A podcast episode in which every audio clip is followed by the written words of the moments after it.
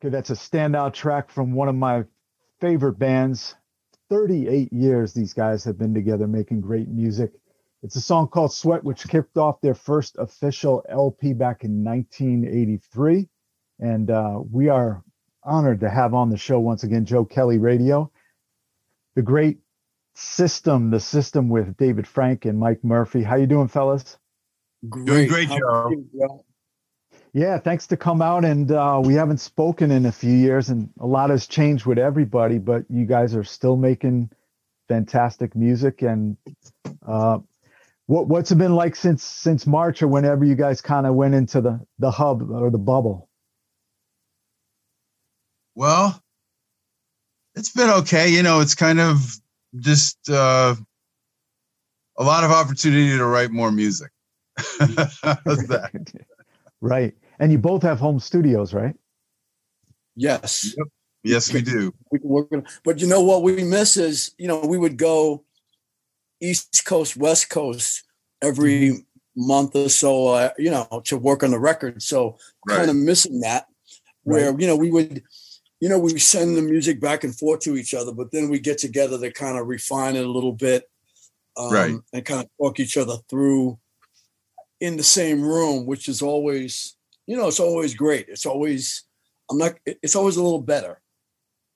Yeah. And, and David's been out in California. How many how many years you been out there? Um, I've been out here for a long time, actually, since the early '90s. Oh, okay. But but we've but like Mike said, we'd go back and forth. You know, I went to New York a lot. He came he'd come out here, so right. Was, uh, you got you guys both both chose the two most expensive places around, right? To live. Um, yeah, I suppose. But- yeah.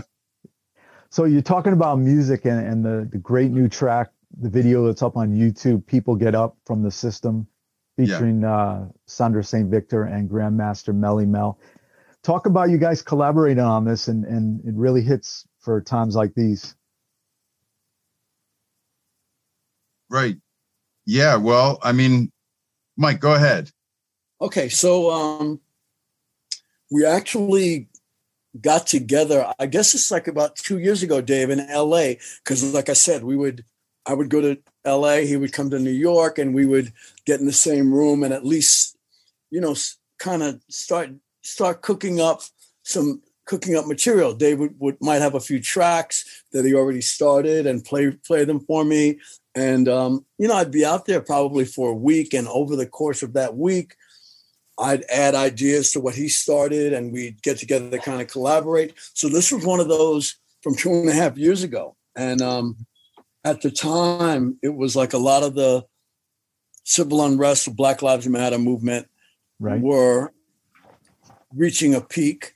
And um, I kind of think it was around the Michael Brown era. I'm not exactly sure mm-hmm. what the events were, but I was watching TV and I was listening to the track, and automatically the idea started popping into my head.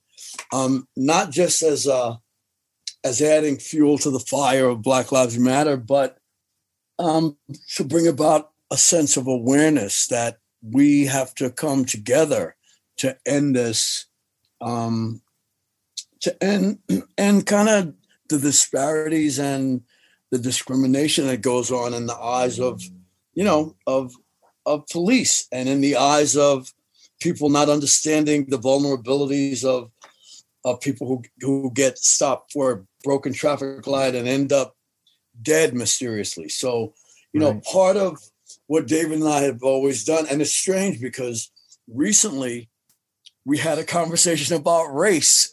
And mm-hmm. I'm telling you, for 35 years, we've never had the conversation. We just wow. never have. It's never, it's never come up. And um, it, it got me thinking that you know, it's it's kind of always been there, but you know, and I talk to a lot of musicians that, you know, you create love songs and you're kind of afraid to discuss anything that's out of the realm of, you know, you just want to be safe a little bit with the music. Not that the music is safe, but the message is safe. Right. And I think we'd had enough of that. And it was time to say something um, that had to do with social discourse. No, I was going to say, you know, it is, it is. I think that Mike you know, to to a certain extent, there was there is a feeling on with with many people that you know that things that things are good that you that in your mind you don't that that race that race isn't really considered you know and then of course you know over the last few years it's sort of been there's sort of been permission to just uh, maybe access the the the what I consider the worst part of people, and it's it's sort of like been sort of given permission, tacit permission that that's okay, and it's not. And of course, there is still a lot of racism, and so it's good for you know Mike and I have worked together for years, and it's we're working on music together, and it doesn't we never we it's not as if we never you know came across had situations where all of a sudden it was like oh you know i remember one time it's like well you know he doesn't that that guy's someone in the music business he's not really that crazy about us because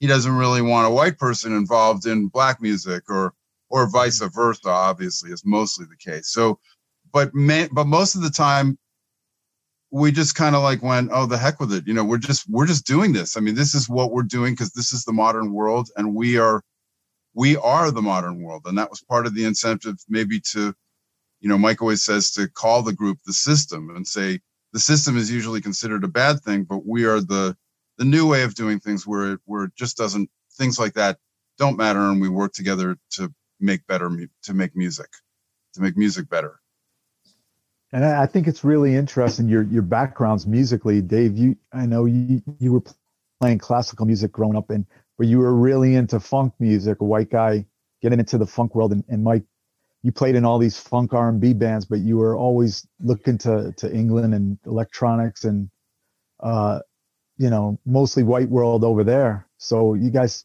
brought it together, make the system. It's a really cool story. That I think to a certain extent we'd go, "Oh yeah, yeah, that, yeah, that's true," and it's and it's true because it's a story, and stories are good to have.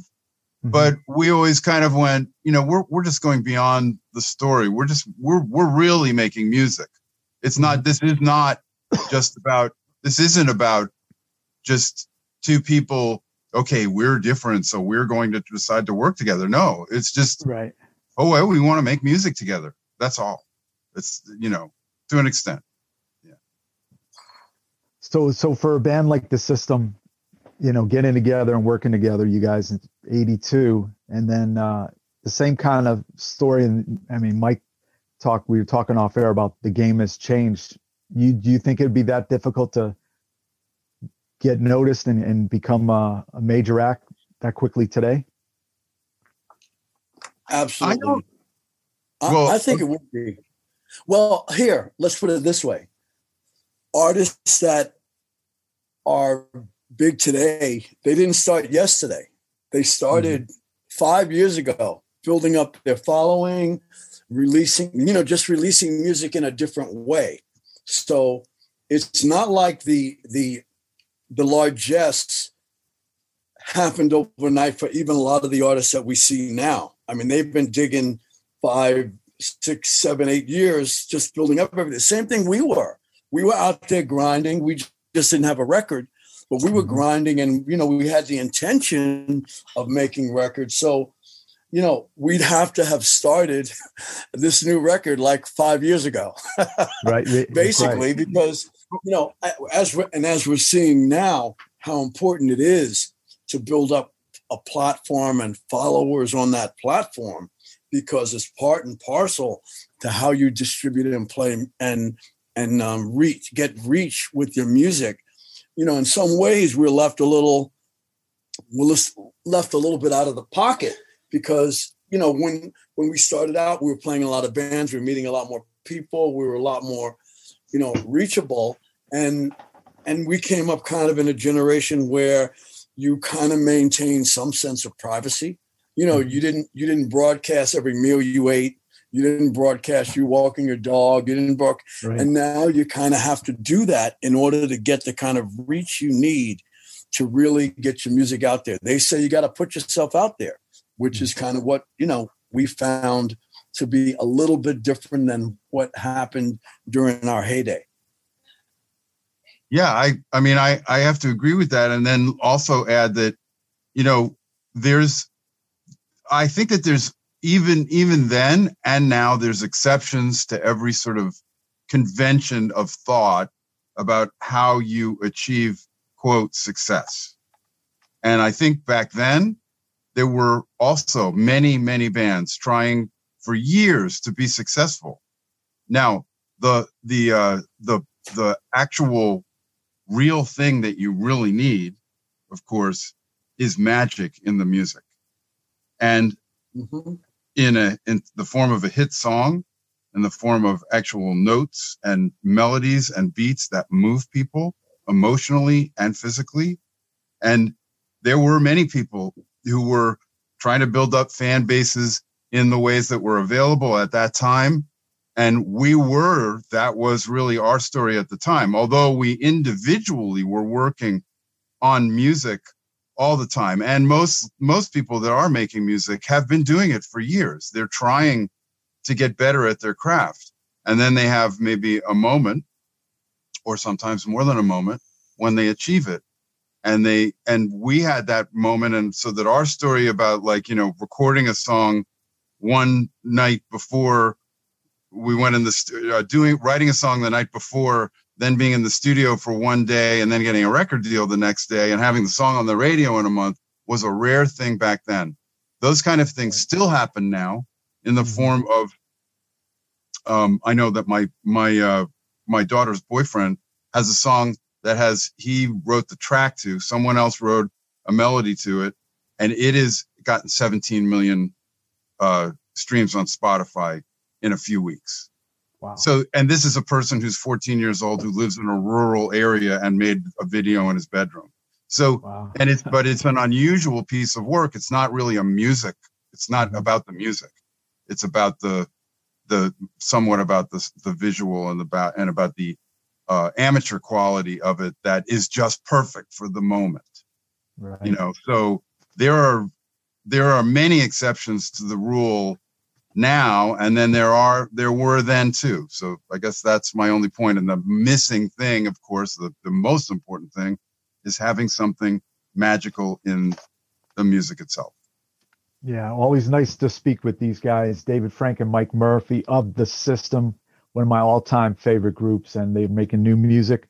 People get up we're going to play that a little later into the interview right now but we're going to go to uh, your last full length release, which was an outstanding record, System Overload, and the track is mm. No Fear of Flying, which uh great. You know, tell us about this track. This is one of my favorite ones off off, off this cut, off this record. No Fear of Flying. Yeah. Uh-huh. David, you go in. Yeah. You know, No Fear of Flying is like it's just a fantastic track. You know, just someone I mean, just someone on on uh, on Instagram. Um, I can't remember the person, Mike. I know you've seen this video before. Also, is like doing oh, kind of like I guess a thing where he's singing it in the car, and you know, I guess maybe it's for TikTok. I don't know. Whatever whatever TikTok is, I'm not exactly sure, but it is something. So there's you know he's singing the song "Fear of Flying" in the car, and it just reminded me how you know no fear of flying is has like a little bit of the character of Don't Disturb This Groove and other mm-hmm. songs of that type where we that we've had. Even You're in My System and I Can't Take Losing You from the Experiment album. Um, right. where they have where it has a chorus that can just go on and on and feels like you're kind of floating freely somehow above everything and feeling euphoric and it does it achieves that feeling so let's give a listen to it right now and also give you the particulars. You can go to the systemmusic.com and the new track, you, you can download it from Bandcamp, I think. Yes, Bandcamp. Okay. Any other spots for the new track people get up the system? Well, you know, that's another thing we learned that it takes a while once you release things for it to be available on all the platforms. So at this point now, today, as we sit, it's available on all music platforms. Okay, cool. So uh, we'll get into it right now. You also can get this whole uh, release, System Overload LP, and this is the track called No Fear of Flying. David Frank and Mic Murphy coming back in just a moment on Joe Kelley Radio. Thank you, Joe. That's No Fear of Flying from the System. Mic Murphy and David Frank join us, and I'm, I'm really honored to have them. That's from System Overload here on Joe Kelley Radio. And, you know, I've told the guys this before, but, you know, I got into radio. I got out of high school about June of 1982, and I think right around that time you guys released "It's Passion," and that's when I got into mm. DJing. Right, the summer of '82, and it just, you know, your music. I got to thank you once again. It just so influential on uh, my musical career behind behind the mic. Wow. Oh, that's great. Yeah, and being in New York City, I went to NYU that September, and you know, we talked about it. It was just blowing up on all the stations there, and Frankie Crocker, and yeah, right. man. Yeah, you. I mean, you think back to those days, and it, it, must be amazing how we talked about. Let's first talk about its passion. Maybe that'll build the story up again. About okay, you guys recorded it, and the next day we're hustling the song, and let's talk about that. Okay. Um, you know, I'll, I'll start and then Mike can continue. You know, the track, the what what had what had happened in the previous like six months before that.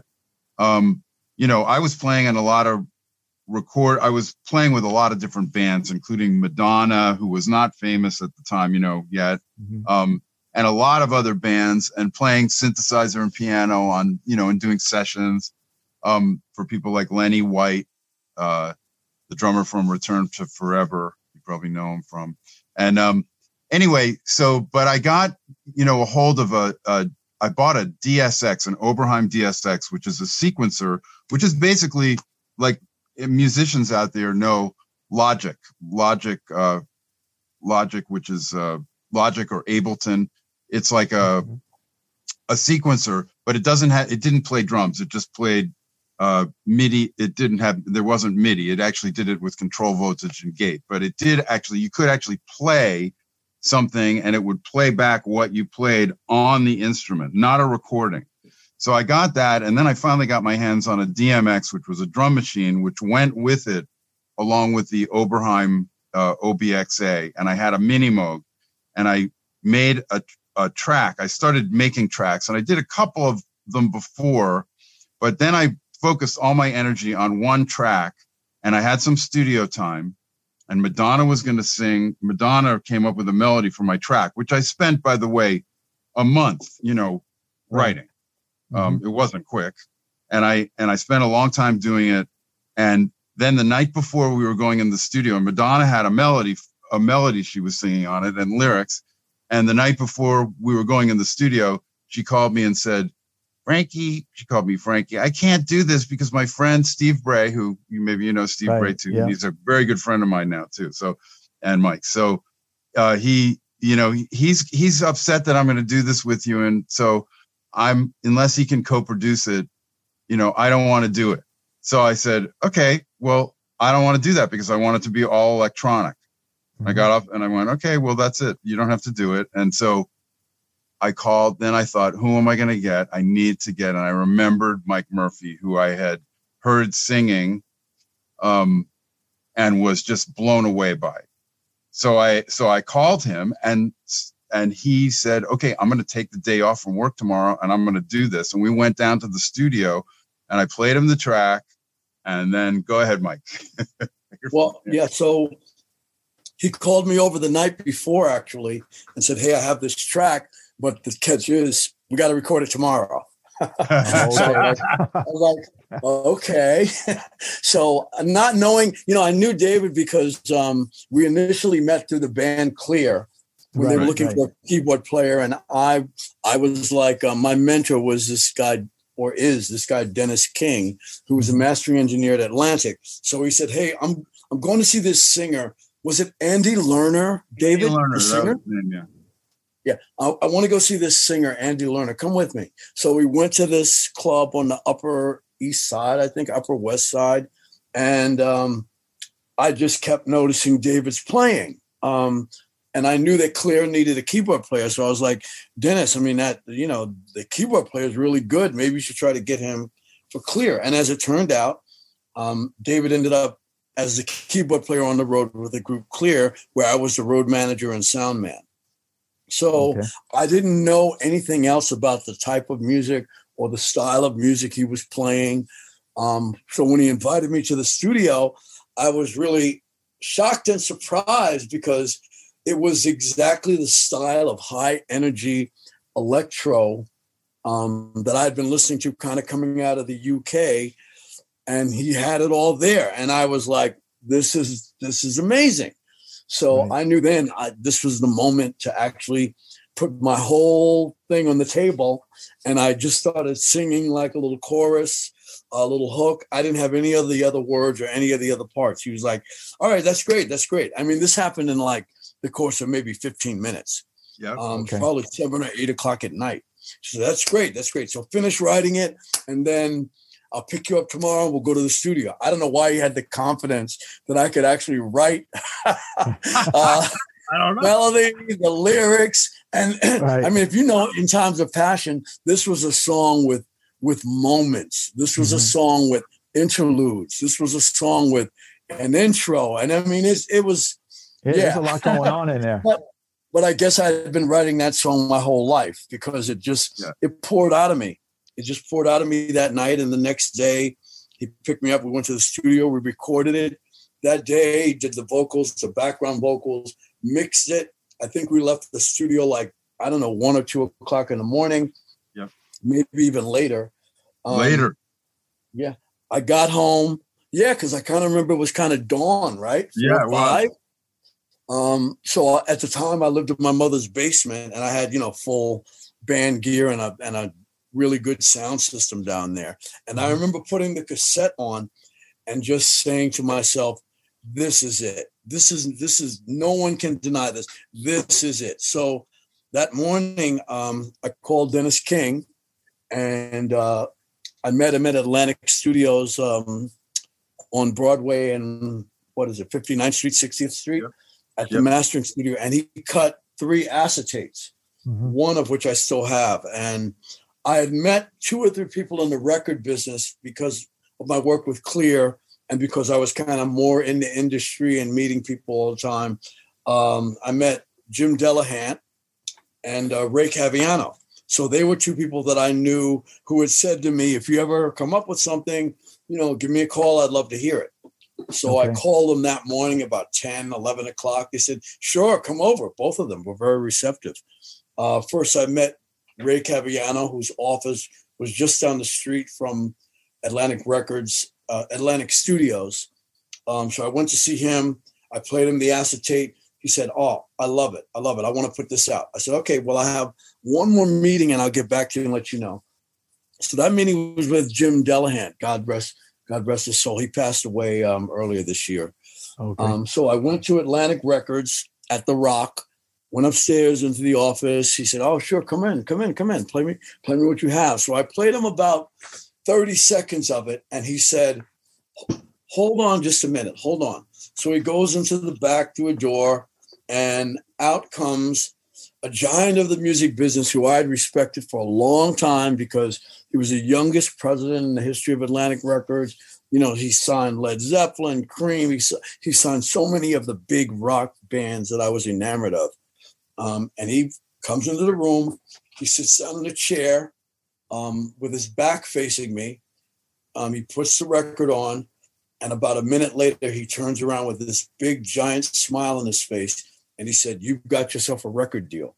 So I go downstairs. I'm like, I'm blowing up with excitement inside. I go downstairs to a phone booth and I call David. And then by this time, it's probably what, one o'clock, 1230. I said. David, I said, we have a record deal. Now we didn't even have, we didn't even have a name. We hadn't thought that part out. Um, yeah. So that's how quickly it happened for us. And then it was on the radio in three and a half weeks. Yeah. Now, now, who was Frankie Crocker the first one to break it in, ma- you know, yes. major market? Yes. Okay. Yes, Frankie Crocker. Yes. Yeah, you know, we're friends with uh, Chris Jasper from the Isley Brothers.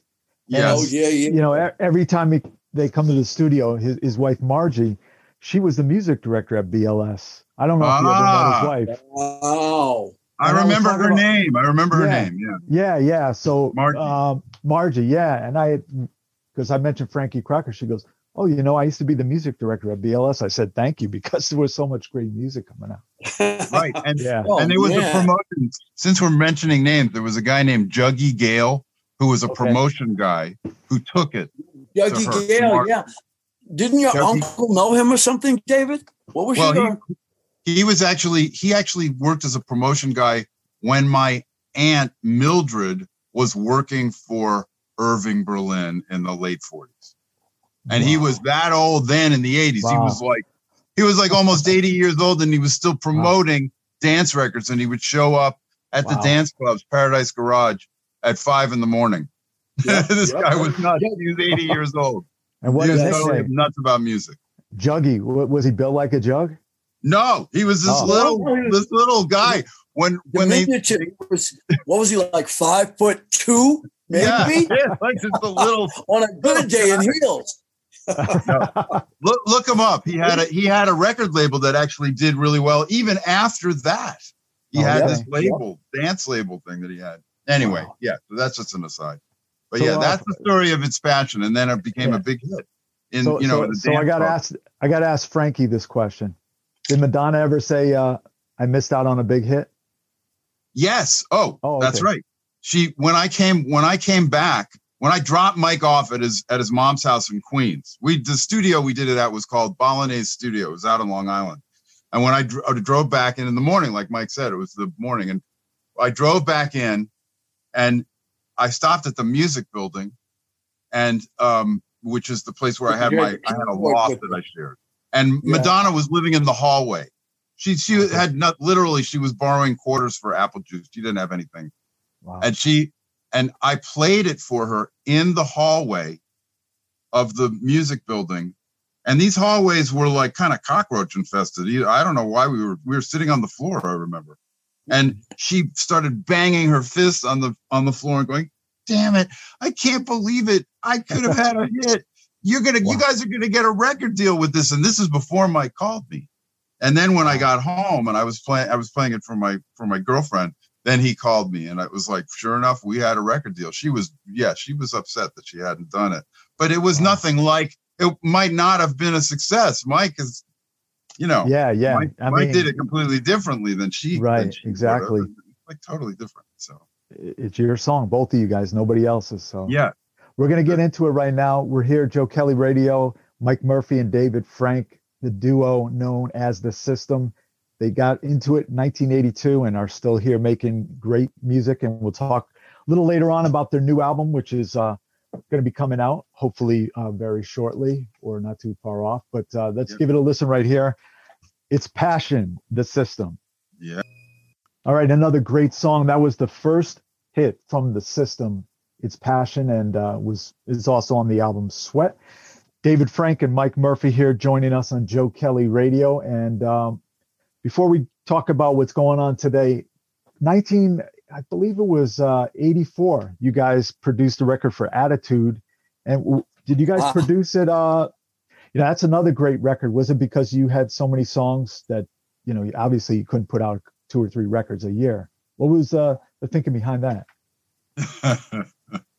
Well, we kind of invented it. So, once again, Frankie Crocker, he Mm-hmm. would always say on his radio show, "We got the juice," right, David? right. That's right. He did say that. Right. Kind of his slogan. So, just to just to rewind the, the pages, back then you actually could record and get a record out in a week. Now, I mean, yeah, you can do that now, but then then you could actually do that if there was the slogan that people were saying on the street, or if there was, you know, some kind of hook that was on another record that didn't make a hit, you could kind of cut it. So we made this song. David had a track, and I used the "We Got the Juice" hook, and um, we said, "Wow," you know, because Prince had his little offshoots, and I was like, "We could do That's that too, David. We could do Yeah. that." I was We like, "We're gonna we're gonna make attitude." Right, and um, we had we'd been working with Cindy Mizelle and Chris Mhm. Kello, who's a fantastic keyboard player, actually who toured with us and you know continues to be a friend, a great friend to this day. Um, so we put together this group with one single, thinking that that would be it, but the single took off in New York. So they came Right. back and said, "Hey, you guys want to make an album?" Right, Dave? It was a similar Right. situation. That's right. We did that on uh, the label was it was RFC. I think it was on RFC. Right. And and we had Oh, we had had by that time we had had "You're in My System" was a big song on on BLS and all those stations too. Mhm. Yeah, you know So- what? I kind of I remember now. I piggybacked that because after we had a hit with this passion, Ray ca- Ray came and said, "You owe me one. you, you owe me a record because right. that was supposed to be my record." He started beating his Right, fist right, on right. the floor on the floor of the music building. No, I'm just kidding. No. right. Um, so that's and, how that and- came and, about. uh, Cindy's one of the the biggest studio musicians in New York, right? oh, tremendous, Right. tremendous singer and touring. You know, with Mhm. God, she's been she's been out with everybody. Pink Floyd. Um, wow, she's just a tremendous singer. Mhm. Yeah. So the systems, Mic Murphy and David Frank join me here on Joe Kelley Radio, and we've been talking about uh, the beginnings of the system and radio and become all this notoriety. And um, I wanted, you know, last last time you were on, you guys were talking about, you know, you're working with Prince and Rick James on that tour, and I was listening back to some of that, and that that must have been incredible tours, but a little strenuous at times, right? Because you were for Kleeer, we're going back to Kleeer. David was in the band, and, and Mic, you were road manager, right? What did that entail as road manager? Well, I was I was like road managing and doing the live sound at the concerts. Oh, So- okay, wow. Road managing is you do everything. You're on call, roadie, live sound. You're collecting the money. You're pay, doing the payroll. You're directing them. I mean, literally, I cut my teeth and learned every part of the business. You know, I met all the promoters. I think it helped us at some point later because you know I knew a lot of these promoters. I knew a lot of a lot of these the real road guys. They've been doing it forever. So when we came on the scene, they were very helpful. You know, the you know the sound companies knew me. Um, they were very helpful. They they really kind of guided us through particularly having never been in a been a performer in a touring band. So you know there was this kind of camaraderie and also a lot of people rooting for me. You know, like because I had been on road crews and these guys, a lot of them, you know, may have at one point wanted to be a musician and make records and stuff. So kind of vicariously through me, they had that experience. So we, we were lucky Right. to get a lot of help from, you know, other people that we had met on the road. So you guys were Kleeer was the opener, and then Prince, and then Rick James, I think, on the, the order on that triple bill, right? Yeah, Kleeer was the opener, Prince, and then Rick James, which was one of the greatest tours of all time. It really Could you- was. Could you tell right away, like the second album, Prince Prince was going to be the great performer that he was? Oh yeah, he was tremendous. At, that tour was Mhm. one of the best tours ever. Um, Right. The competitiveness, you know, Prince with his small band and his six foot of stage was able to light it up and really, really give Rick James a run for the money. And you could you could tell, you really Right. could tell that he was going to be a big star. Right. Wow. And Rick James, of course, a legend in his own. You know, just 100%. you're right. What a great tour it must have been. Oh yeah, it was it was amazing. So the system's right here, David Frank and Mic Murphy, and you Yeah. guys have been working on new music. Uh, we're gonna, you know, in just a few moments get into people get up. Um, what, what's working on this new record? I mean, it sounds exciting. You guys working on a lot of tracks and on both coasts, but what, what is it going to be? And you have a title too, right? Yeah, well, the title is time stretching. And, you know, of course, there's a technical aspect of time stretching with music where you can take items of various tempo and stretch them to fit the framework of what you're doing now. And in a lot of wa- ways, it refers back to the way we make music. I mean, because we've been able to stretch our time making music from 1982 to today. right. So, Right. it kind of encompasses the music that we started out with and then you know as you know if you followed our music we've gone through eras where the music became more sophisticated and kind of we've developed continued to develop the sound so this record is a continuation of that idea Right.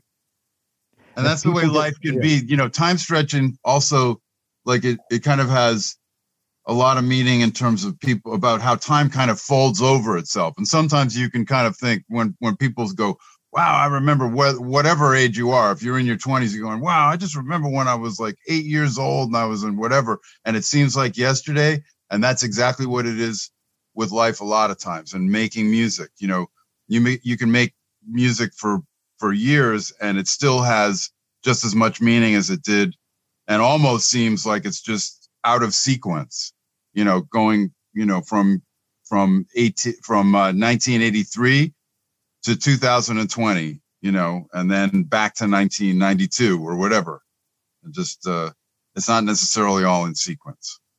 So do you guys prefer, you know, you know, for the latest, you guys have been indie artists putting out the music yourselves as opposed to when, you know, you had to crank out a record every, every year and was it a lot more pressure back then or do you prefer it now? Well, it was a lot more, it was more pressure then, but I think I would, I prefer to have the pressure. How about you, Mic? yeah, I mean, you know, listen, it's not just the pressure. Look, when you're it's trying to be, when you're when you're when you're making music, writing music, recording the music, that in itself is like a full time job. So now right. presenting the music, getting it performed, getting it licensed, all of the the ancillary stuff that goes along with making music and getting it out to the public. Wow, that's a whole other realm that a lot of times you kind of take for granted, to be honest. Um, we never really got, we never really had a lot of pressure from the record company because we were mm-hmm. doing something so unique. They really couldn't figure out how we were doing it. I mean, you know, it took a few years for other bands to come along and do it in a similar way in terms of the technology. But they basically kind of left us alone. They gave us money and said, okay, we like your record. We like to have the record by a certain date. So mm-hmm. for me, I didn't feel that pressure. I think it's the same pressure we put on ourselves now to always kind of outdo ourselves and make the next better record, right? Mm-hmm. Um, but I definitely I definitely hope we can find a partner to help yeah. do that distribution promotion piece because it right. takes a lot of energy. Yeah, yeah, exactly. So, you know, the system longevity, this, I, I guess it's 38 years together making yep. music mm-hmm. and still going strong. And uh, before we get into to the newer cut, I wanted to play something from the second record, which which I love as well. Ex- Perfect. Experiment. I want to make it feel good, which kicks off the record. And uh, We'll come back and speak once again to David Frank and Mic Murphy of this system right here on Joe Kelley Radio. All right, that is from the Systems Experiment record, came out in 1984. I want to make it feel good. Mic Murphy and David Frank join us, and uh, they're great, great guys, and they've been on the show. Uh, and it's always an honor because they're, you know, they're one of the cornerstones of my musical upbringing um, since the get go. So uh, let's talk about uh, oh, before I get into that, I want to give you give you some insight. Um, we started telling people this is going to we're record pre-recording this, but it's going to be up on our site at a, at a certain day in a couple days. But musicians have been like texting or on social media coming out and they're happy you guys are on again. Musicians, so you guys are really re- respecting the business. And I got to say, say what's up to Reggie Washington, bassist from New York. Hey. And uh, you know everybody's excited so you you guys probably hear that through the industry right your influence on musicians yeah we get a lot of people saying they can't wait right. hear what we yeah. picked up right right and, um, there's there's been many many people that have that have come to us and said um you know that they that they became musicians actually from mm-hmm. from you know after from being inspired by us, which is a great thing. And David, I know I know you're a big fan and uh, of Bernie Worrell and George Duke, two of the greats who, who were on our show and passed away. And yes, um, you, you, had a chance to talk with Bernie, right? You guys met up. Uh, yes, I did. I I did. I met up with him at the NAMM show. That's right. We must have talked about that last time we were on. And so. and not only yeah, and that was a and when I talked to him, he said I said, "Hi, uh, you know, uh, I've always wanted to meet you. You know, you're like my idol. I copied all the no- all the things that you played." And and he went and he said, "Oh, that's nice." I said, "I'm David Frank from the System," and he went, "Don't disturb this groove," and he started oh, singing. Wow. You're in my system. It was great. I mean, it was such a because Bernie Worrell was like the guy, you know, Parliament Funkadelic. I would just sit there by the, you know, looking at the speaker and trying to figure out all the notes that he played and on everything. And, yeah. Yeah, I told you that. I might have told you this. The biggest mistake I made in my radio career was when Bernie he brought came up from New Jersey with like three, four keyboards, his keyboard tech, and I only had he only played like one one and a half minutes on the keyboards because well we I was happy Chris Frantz and Tina Weymouth of the Tom Tom Club came in because yeah. they're you know wow. they're they're friends, but I could have had Bernie do a, a, mini concert in the studio. Oh my God, he was such a great musician. By the way, George Duke lived in Topanga, which is where I live. Topanga is oh, right wow. near Malibu in LA. You know, wow. LA, California. Yeah, he came on the show because Jef Lee Johnson. I don't know if you know Jeff played guitar in his band. Uh, uh, he he passed away, and we did a tribute, and George came on, and George passed away like three four months after that. Oh, yeah. Well, great guys. Yeah. Great guys. So let's talk about what's going on today. Um, time stretched in the LP, but the single "People Get Up," which is really moving. You've got some special guests on here, Sandra St. Victor and Grandmaster Melle Mel. Talk about your affiliations and including them on this. Okay, so it's it's odd because um, actually before I was a road manager with Kleeer, right. I was a, a sound man on a tour on the tour with Grandmaster Flash and the Furious Five and the wow. Sugar Hill Gang and the Sequence. We oh, did oh, yeah. wow. a yellow school bus tour of the South. Now, I don't know what year it was. It must have been because it was before um, it was before Grandmaster Flash and Furious Five blew up with uh, what was the message? Uh, the message. The message. the message. Yeah. I don't know what year that came out, but it was out, but it was just starting to it was just starting to percolate. So the Sugar Hill Gang had a full, full on tour bus. And mm-hmm. Grandmaster Flash and the Furious Five, we were literally in a yellow school bus with wow. hard seats, hard seats, and that door that the bus driver opens with the swinging arm. I'm serious. I'm serious. Right, right. So um, so we're on the road, and what was great for me was I was getting paid a weekly salary, right, for the gigs mm-hmm. per gig. Right. Um, and Sugar Hill Gang would tip me a hundred dollars to make sure they were louder than Grandmaster Flash and Furious Five, and Grandmaster Flash and Furious Five tipped me a hundred to make sure they were louder than the Sugar Hill Gang. so, so, now I'm wow. from I'm from Jamaica, Queens. It's like you know, it's not really, it's not so ghetto. Like it's right. not, it's it's very civilized. You know what I'm saying? Um, mm-hmm. And and these guys were a little rough around the edges. You know, from Newark, New Jersey, Plainfield. You know, a little rough. So I can remember coming back home from, the tour and having all this money, like a, a, lot of money, you know, more than I probably had ever made in music ever. Right. And just being very concerned that I might not make it, I might not make it home if they found out how much money I had. Right. But, uh, that's where I first met Grandmaster uh, Melle Mel.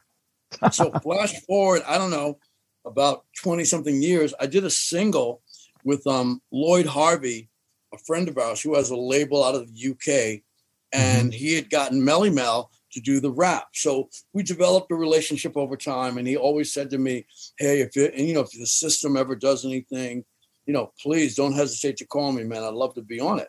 So I took him up on that, sent him the track, um, and he responded like two days later. Well, it took him like a week to actually respond and say he liked it, but I think maybe he hadn't listened to it or he was busy. But when he finally heard it, he immediately said, Man, I love this. I'm on this. Give me a few days. And within a few days, he sent the rep. I don't even think I told David that I was going to send it to Melle Mel. But when I got it back and sent it to David, he just, he loved it. He loved it. Um, so that was kind of the beginning of it. And then Sandra St. Victor she was in the family stand. We were both signed to Atlantic. Both of her bandmates I had known for years, going back to when I was in playing in club bands. You know, Jeff Smith was in a band called Common Sense, and my band, we used to kind of be competitive because we were both horn bands. I'm going back a lot of years. And um, So I went to see uh, the Black Rock Coalition event at Right. Lincoln Center in the summer, beginning of the summer, and um, I heard her sing, and I'm like, "Wow, what a voice!" So when I was, we, we decided we were going to release this song, and I'm building on it. I was like, "Wow, I'd love to get Chaka Khan on this," but you know, that's a that's kind of a pipe dream. So I thought, who else could do justice to this song and bring the fire it deserves? So I reached out to Sandra, and at first she was a little hesitant because she lives in the Netherlands and she gave me recommendations, you know, well, why don't you get Audrey or why don't you get this one? Or what? I was like, no, no, no, no. I need your fire on this. I need you. I Right. need that rawness. She was like, well, you know, I'm not a soprano. I'm not, you know, I don't sing. I'm like, no, no, that's what I need. I need your edge. So eventually she acquiesced and mm-hmm. she sent me like a real quick demo she did, which was like perfect. I said, okay, just add a little bit more hot sauce and we are good to go. So that's what we ended up with. And she just did a fantastic job. I can't say enough about it. And then, you know, from that, we became like real, real friends. Like, I don't want to say pen pals because now it's like we FaceTime each other, but we really have gotten in deep because she's always been on the forefront of black awareness and social issues and you know me maybe not so much but she's inspired me in a lot of ways and it's been like a real really wind in our sails as we continue to move this song forward I, I got a quick funny story about Sandra St. Victor. She uh, she opened up for the time at, at Tramps years ago, wow and the concert started, and all of a sudden it, they looked like they were a little unsure on stage, like they were looking for somebody to the side of the stage. They're like, "Where's Johnny?" Johnny Kemp was singing background for her, and uh, he was in the bathroom. So it started off there like Johnny's in the bathroom, and he came on stage a little embarrassed, but it was pretty funny. And, and she tore it up the old Tramps. yeah Yeah.